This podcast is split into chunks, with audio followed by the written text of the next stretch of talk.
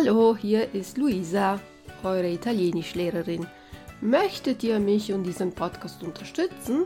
Dann spendiert bitte den Gegenwert eines guten alten Café al Banco für 1 Euro oder auch mehr. Ruft bitte www.il-tedesco.it auf und klickt auf Kaffee spendieren. Vielen Dank und viel Spaß bei dieser Folge von Tulip Luisa's Learn Italian podcast. Hi, this is Luisa, your Italian teacher. You can support me and this podcast by offering a buck or more for a coffee at the price of a caffè al banco for 1 euro at the original Italian coffee bars. Just go to www.il-tedesco.com it and click the coffee button. Thanks a lot and have fun with this episode of Tulip Louisa's Learn Italian podcast. Bye bye!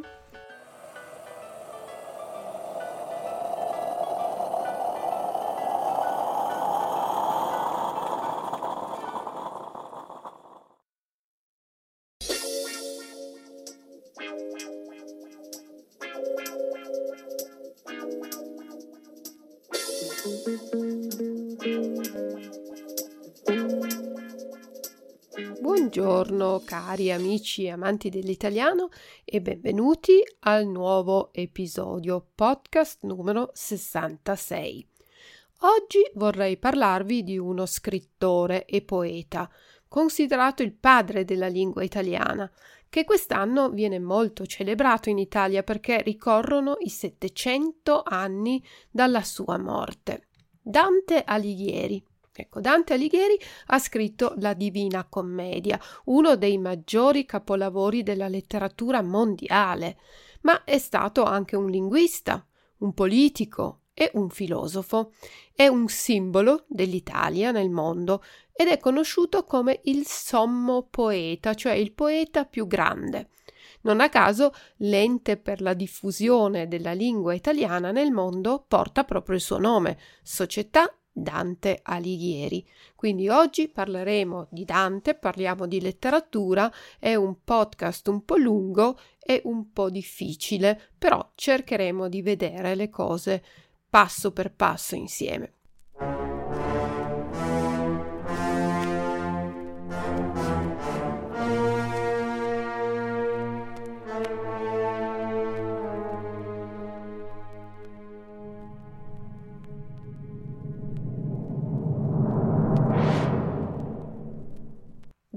È lo scrittore che per primo ha usato nella sua scrittura la lingua del popolo nel Medioevo.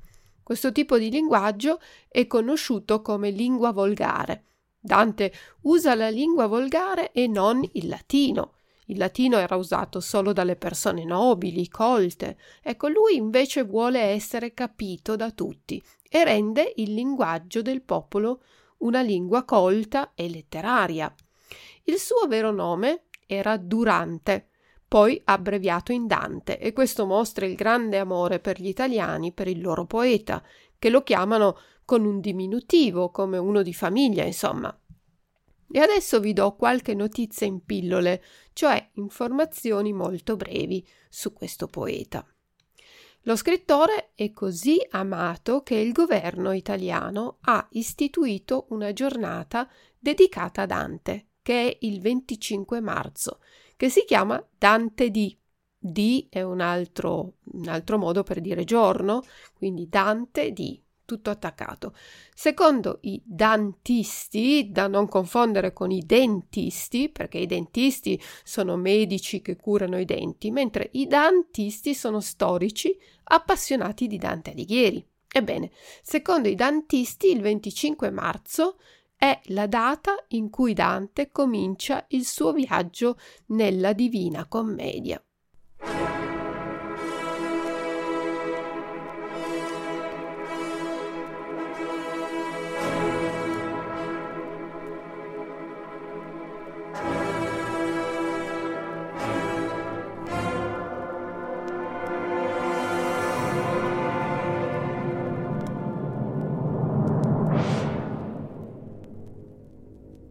Dante è stato anche un valoroso cavaliere e ha combattuto in alcune battaglie, la più famosa forse è quella di Campaldino, con i Guelfi di Firenze e Pisa, dalla parte del Papa, che combattevano contro i Ghibellini di Arezzo, dalla parte dell'imperatore. Il poeta si è perdutamente innamorato di Beatrice, già all'età di nove anni, un amore platonico che durerà però per tutta la sua vita. Dante rivedrà Beatrice all'età di 18 anni, quando Beatrice però è già sposata con un altro uomo. Anche se Dante sposa poi Gemma, rimarrà innamorato di Beatrice che mette come sua guida nel viaggio in paradiso nella Divina Commedia.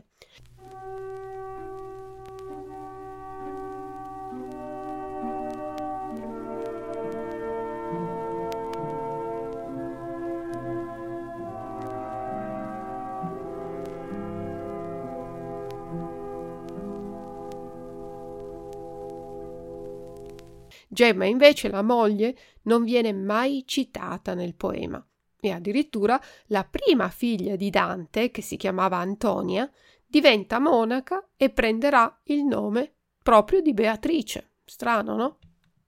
Dante era un letterato, ma amava anche la vita sociale, voleva partecipare attivamente nella propria città. Nel Medioevo per fare politica bisognava appartenere ad una delle arti fiorentine, ma non esisteva un'arte per gli scrittori, per gli artisti, e così è entrato nell'ordine dei medici e degli speziali, quelli che preparavano le medicine. Questo lo fa solo per poter avere cariche politiche. Per questo motivo è sempre rappresentato con un abito rosso, che era appunto l'abito indossato dai medici e dagli speziali dei farmacisti.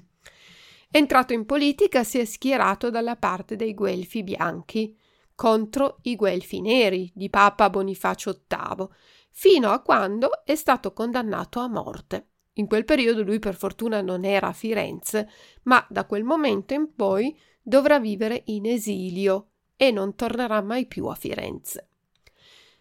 È morto nel 1321 a Ravenna. I frati hanno nascosto il corpo di Dante per molti anni perché avevano paura che i fiorentini lo riportassero a Firenze. Nel 1865 un muratore ha trovato i poveri resti di Dante nel chiostro della chiesa e ora è sepolto a Ravenna. Ancora oggi a Firenze c'è un sasso dove Dante si sedeva per riposare e guardare i lavori di costruzione della cattedrale. Questo sasso si può vedere ancora in Piazza delle Pallottole e porta l'iscrizione Il sasso di Dante. Dante aveva una grande memoria. C'è una leggenda che dice che un giorno, mentre Dante stava riposando, seduto sul sasso, passò un suo conoscente che gli chiese o Dante, che ti piace di più da mangiare? Cioè, o Dante, cosa ti piace mangiare di più? E Dante rispose l'uovo, l'uovo. L'anno dopo, la stessa persona, curiosa, ripassò di lì e vide Dante di nuovo seduto sul suo sasso preferito e gli chiese Coicché? Con cosa? Coi sale fu la risposta pronta del poeta. Quindi gli chiede con che cosa? E Dante si ricorda che gli aveva chiesto cosa ti piace da mangiare, lui aveva detto l'uovo e adesso gli dice con cosa? L'uovo con il sale. Lo scrittore era un pubblico ufficiale della Repubblica Fiorentina ed era conosciuto per essere una persona onesta, giusta, sempre attento al bene comune e si vantava di dire sempre la verità, anche se questo comportava delle difficoltà. Una storia racconta che quando viene costretto a lasciare Firenze è stato fermato dalle autorità che lo stavano cercando, ma non lo hanno riconosciuto e gli hanno chiesto se avesse idea dove si trovasse Dante Alighieri. Dante, per non dire una bugia, allora ha detto quando stavo scendendo in strada non mi ha superato. Per dire, quando ero in strada Dante non mi è passato vicino. Così si è salvato la vita senza dire bugie.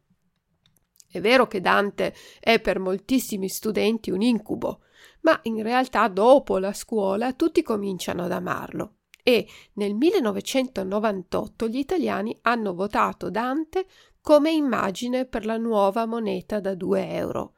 Una moneta c'era già nel 1965, la moneta da 500 lire, coniata in occasione dei 700 anni dalla sua nascita.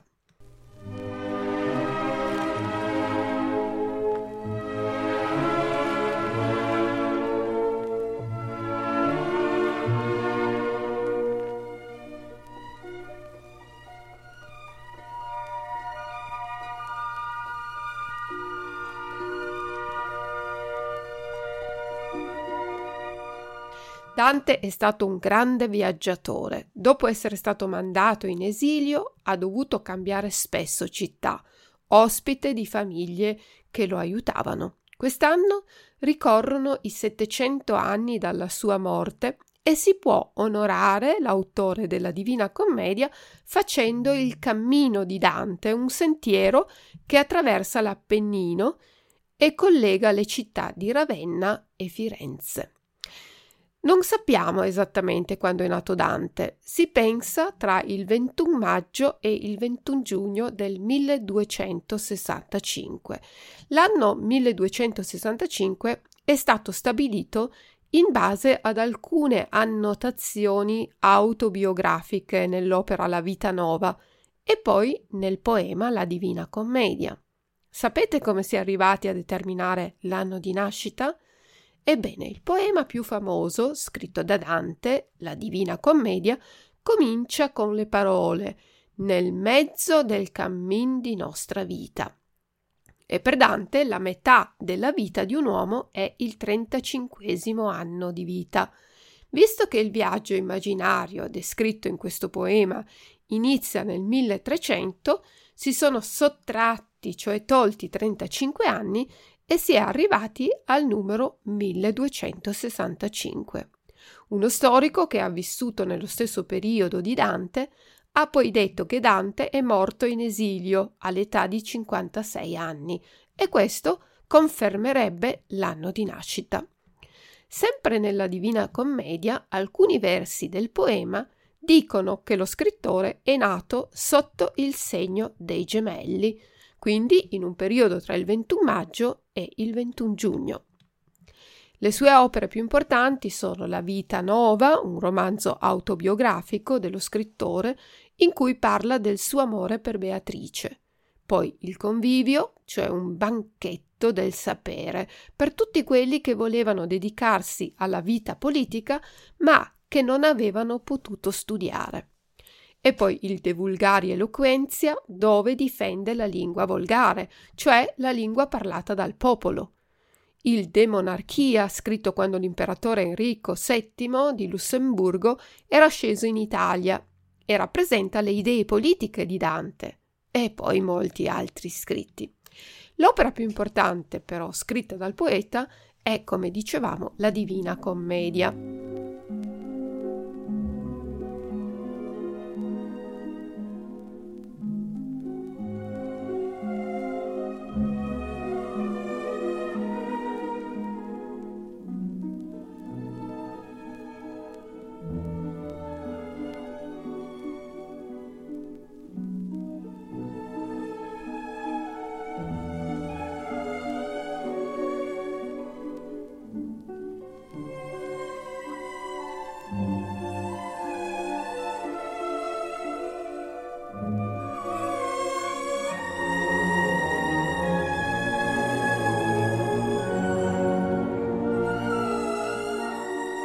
Poema in uno stile non complicato e noioso come invece era la letteratura medievale di quel tempo. Dante inizia a scrivere il poema nel 1304 e continua a scrivere fino al 1324. Si tratta di tre libri in cui il poeta fa un viaggio nei tre regni dell'aldilà, cioè nella vita oltre la morte, e viene accompagnato nella prima parte del viaggio da Virgilio, che lui amava molto come tutta l'antichità classica. Ogni libro è formato da 33 canti, cioè componimenti poetici. Solo l'inferno ne ha 34, così il poema è formato da 100 canti. Ogni riga scritta da Dante ha 11 sillabe e l'intero poema ha 14.233 endecasillabi, cioè frasi di 11 sillabe ognuno. La strofa è composta da tre righe con rime concatenate, vale a dire che la prima riga fa rima con la terza, la seconda fa rima con la quarta, la quinta fa rima con la settima, eccetera. Insomma, una cosa complicatissima, ma quando la si legge sembra musica.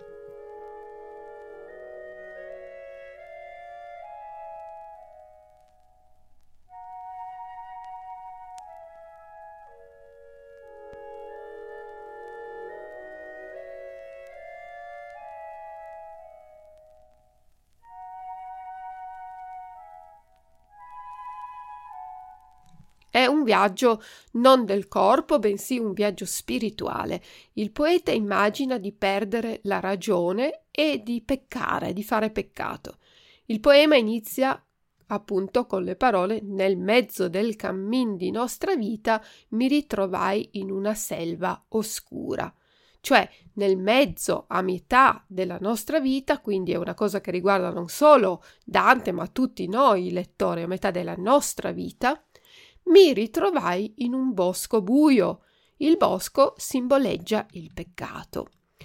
Il primo libro descrive l'inizio del viaggio all'inferno. Dante entra nel peccato e incontra tre animali feroci, il leone, la lonza, che ai tempi di Dante indicava la lince o il leopardo, e la lupa, che simboleggiano i tre peccati universali, la lussuria, la superbia e l'avidità.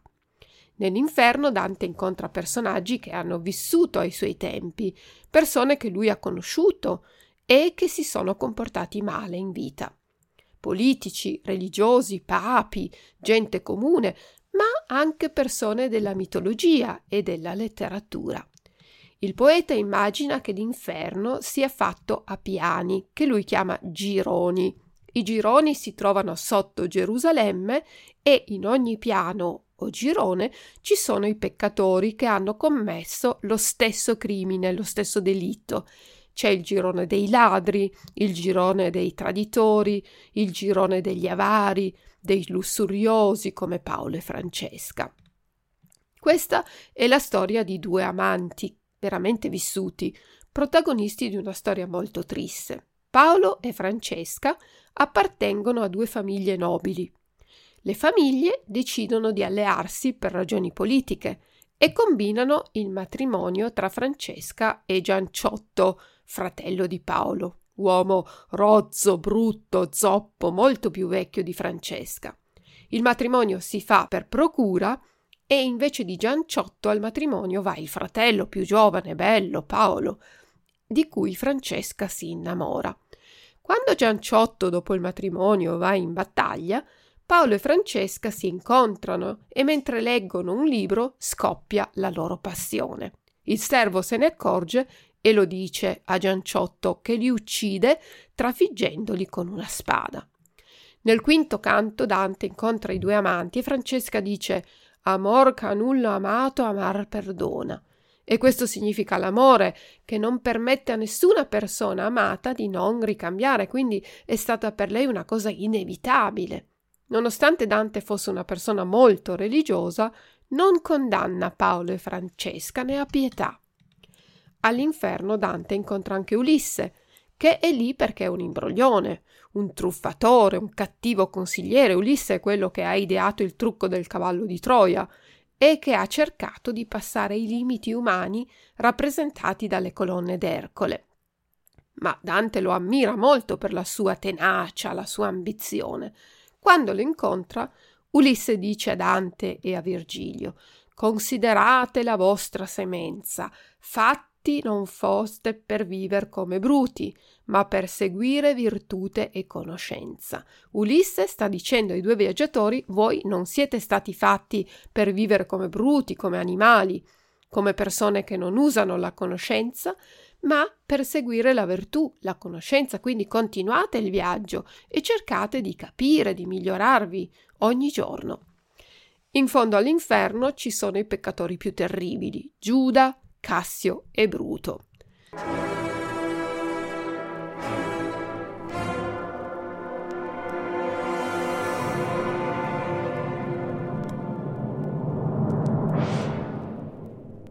Dopo aver attraversato l'inferno, cioè il peccato, Dante arriva ad un colle, una collina che simboleggia la speranza, ed è il purgatorio.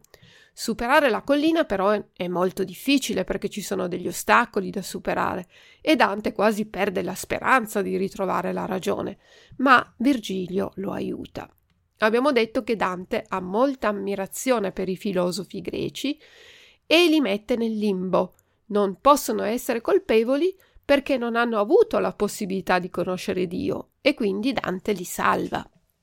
Dopo il secondo libro, con il viaggio nel purgatorio, si finisce con il terzo libro che descrive il viaggio in paradiso, dove Dante viene accompagnato da Beatrice, la donna che ha sempre amato e che lui vede come un angelo.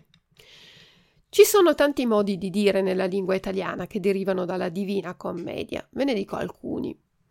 In tutto il mondo l'Italia è conosciuta come il bel paese, per il suo clima, le sue bellezze, la letteratura, la musica, ma il primo ad usare questa espressione è stato proprio Dante, che dice il bel paese dove si suona, e Dante chiamava la lingua italiana la lingua del sì, un suono dolce e aggraziato.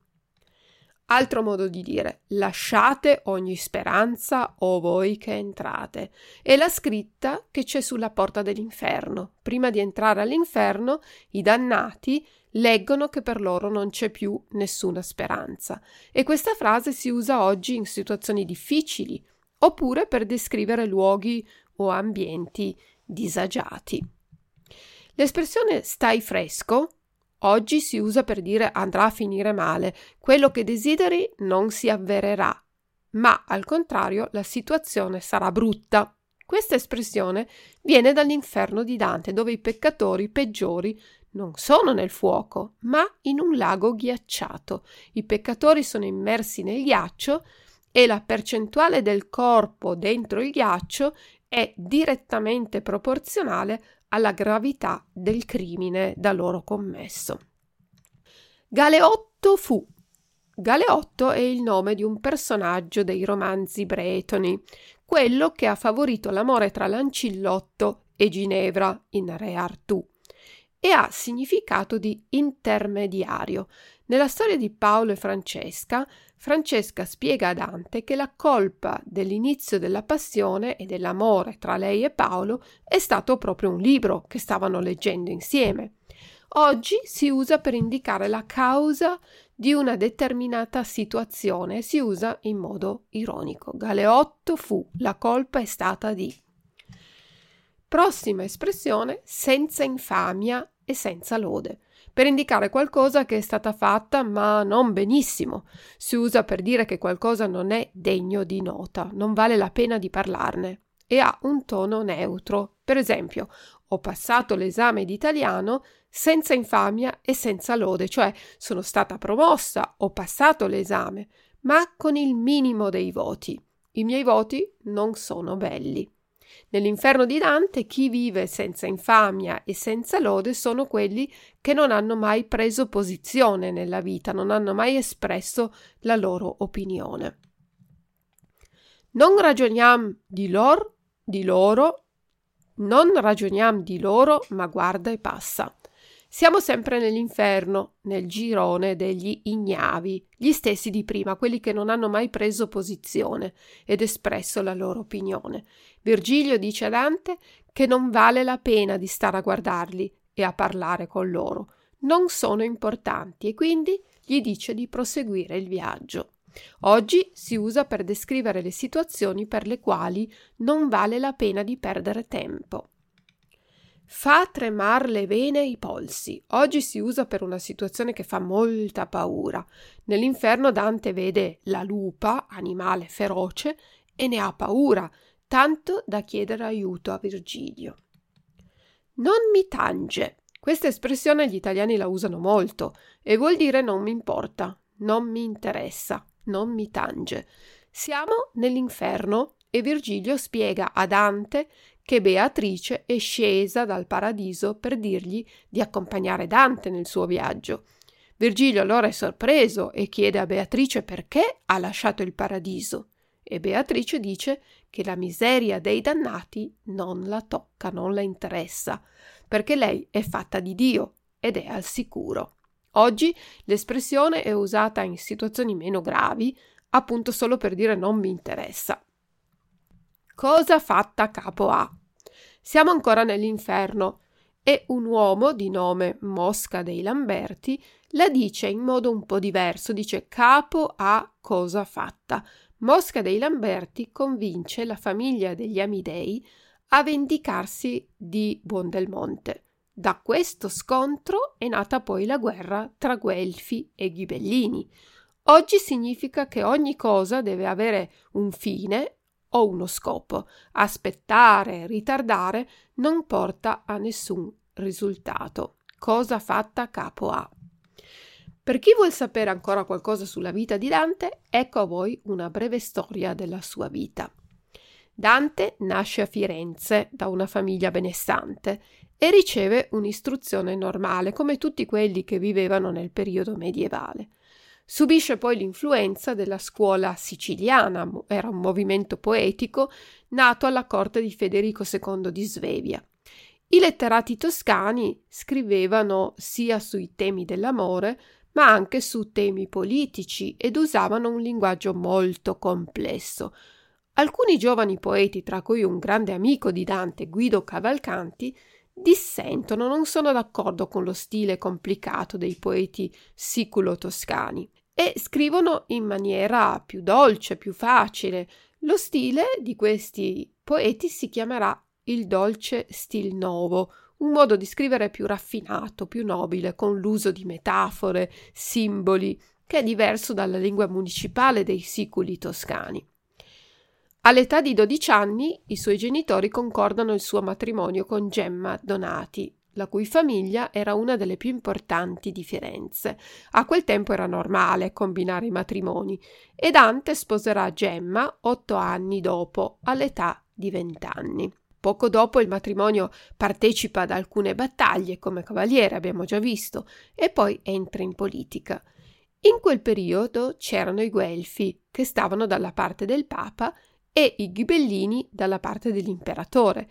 Il partito guelfo però si divide in guelfi neri, che erano conservatori, difendevano la vecchia nobiltà, e a questo partito apparteneva la famiglia di Gemma, la moglie di Dante.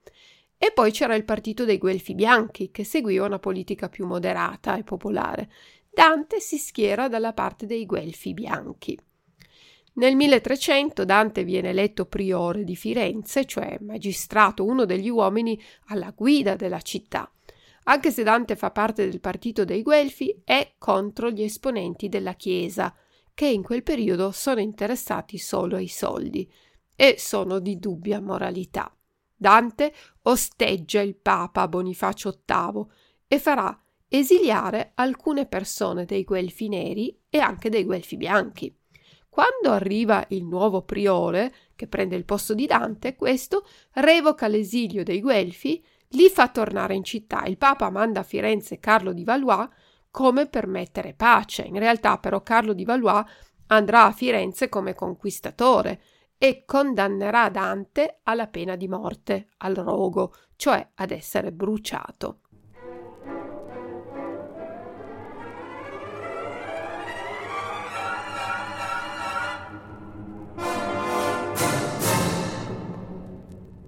Dante in quel momento però, come dicevamo, per fortuna è a Roma perché era stato mandato dal Papa e quindi si salva, ma non può più tornare a Firenze, la città dove è nato e che non rivedrà mai più. Tenta di tornare, ma non ci riesce. Così va prima a Forlì, in Emilia-Romagna, a Bologna, a Padova, è ospite di famiglie importanti e va in diverse città, forse anche a Lucca e a Parigi. Spera di poter rientrare a Firenze quando arriva il nuovo imperatore Arrigo VII e si schiera apertamente con la fazione dei Ghibellini, il partito dell'imperatore. Ma quando Arrigo VII muore, finiscono anche le speranze di Dante di tornare nella sua città natale. Va a Verona, dove viene accolto alla corte de, di Can Grande della Scala. Tutti questi personaggi, i nobili che aiutano Dante durante l'esilio, le persone che sono amiche e nemiche anche, le troviamo poi nel poema della Divina Commedia. Dopo Verona si sposta a Ravenna, dove passa i suoi ultimi anni di vita. Si ammala di malaria e muore nella notte tra il 13 e il 14 settembre del 1321.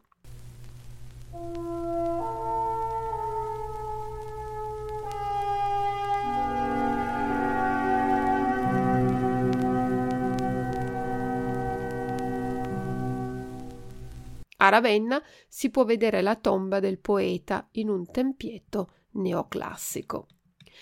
Anche nella cultura popolare Dante e la Divina Commedia sono ancora molto presenti. Basti pensare al libro Inferno di Dan Brown, da cui è stato fatto anche il film con Tom Hanks, oppure il videogioco Dante's Inferno e tante illustrazioni, fumetti per bambini, film.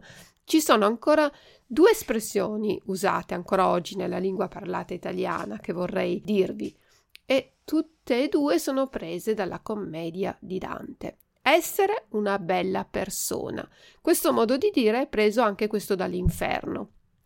C'è una frase che dice Amor cal cor gentil ratto s'apprende, prese costui della bella persona che mi fu tolta, e il modo ancor m'offende. Siamo nell'inferno, Francesca da Rimini sta parlando del modo in cui Paolo Malatesta si era innamorato della bella persona di lei, di Francesca, poi brutalmente e prematuramente uccisa. Bella persona si usa oggi soprattutto in riferimento a caratteristiche interiori, non esteriori. Non è una persona bella, ma è una persona con dei bei valori, dalle belle maniere. E infine, se volete veramente fare una bella figura, impressionare i vostri amici italiani, e apparire persone molto colte, se vi capita potete usare l'espressione vuolsi così colà dove si puote. Questa frase la dice Virgilio all'inferno per calmare i diavoli che protestano al passaggio dei due visitatori, in particolare di Dante che è una persona vivente e i diavoli non lo vogliono lì. L'espressione completa è vuolse così colà dove si puote ciò che si vuole e più non dimandare.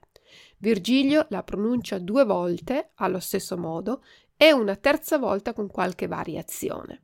Virgilio dice questa è la volontà di chi ha il potere, non chiedere altro.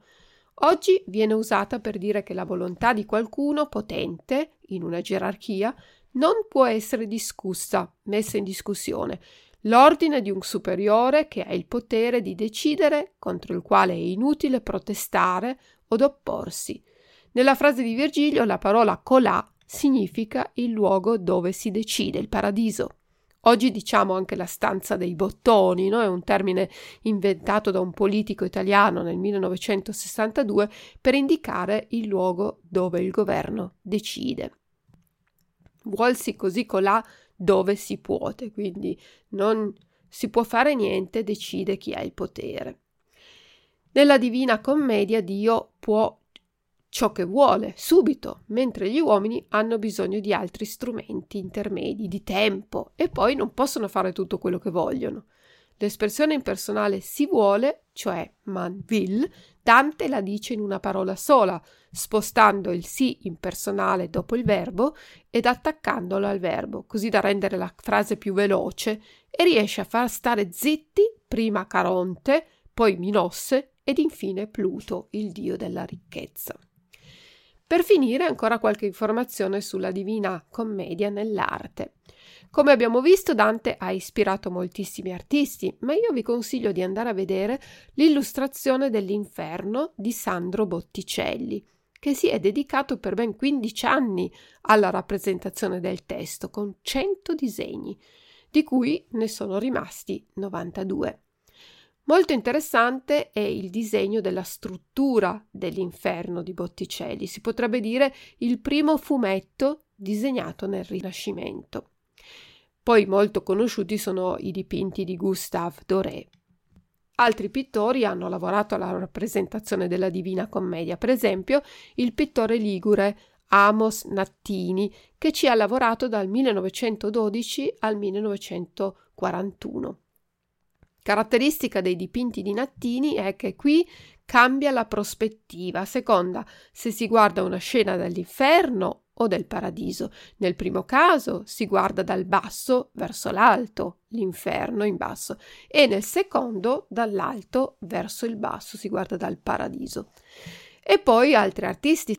Salvador Dalì ha ricevuto dal governo italiano la commissione di alcuni dipinti per il centenario dalla nascita del poeta. Ma gli italiani non hanno visto di buon occhio Dalì, forse perché il pittore era spagnolo e non italiano. E così Salvatore Dalì ha poi continuato a lavorarci per conto suo facendo dei dipinti molto stravaganti. E per ultimo Paolo Barbieri ha pubblicato un libro nel 2012 intitolato L'inferno di Dante, con il suo stile di illustratore fantasy che è sicuramente degno di nota. E anche questa volta siamo arrivati alla fine dell'episodio, spero che vi sia piaciuto e che non sia stato troppo difficile, ma si sa, la letteratura medievale è difficile in tutte le lingue, anche per i madrelingua. Adesso però sapete chi ha reso la lingua italiana così bella, Dante Alighieri.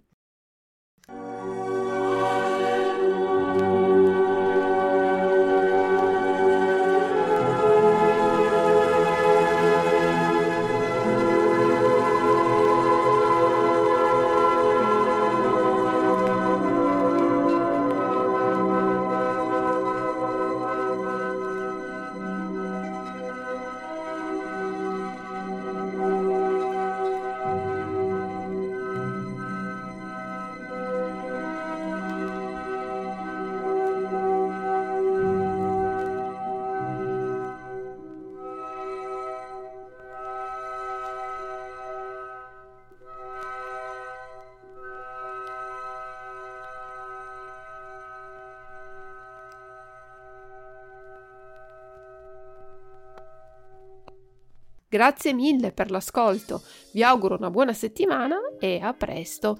Ciao ciao dalla vostra insegnante di italiano Luisa. Ciao ciao!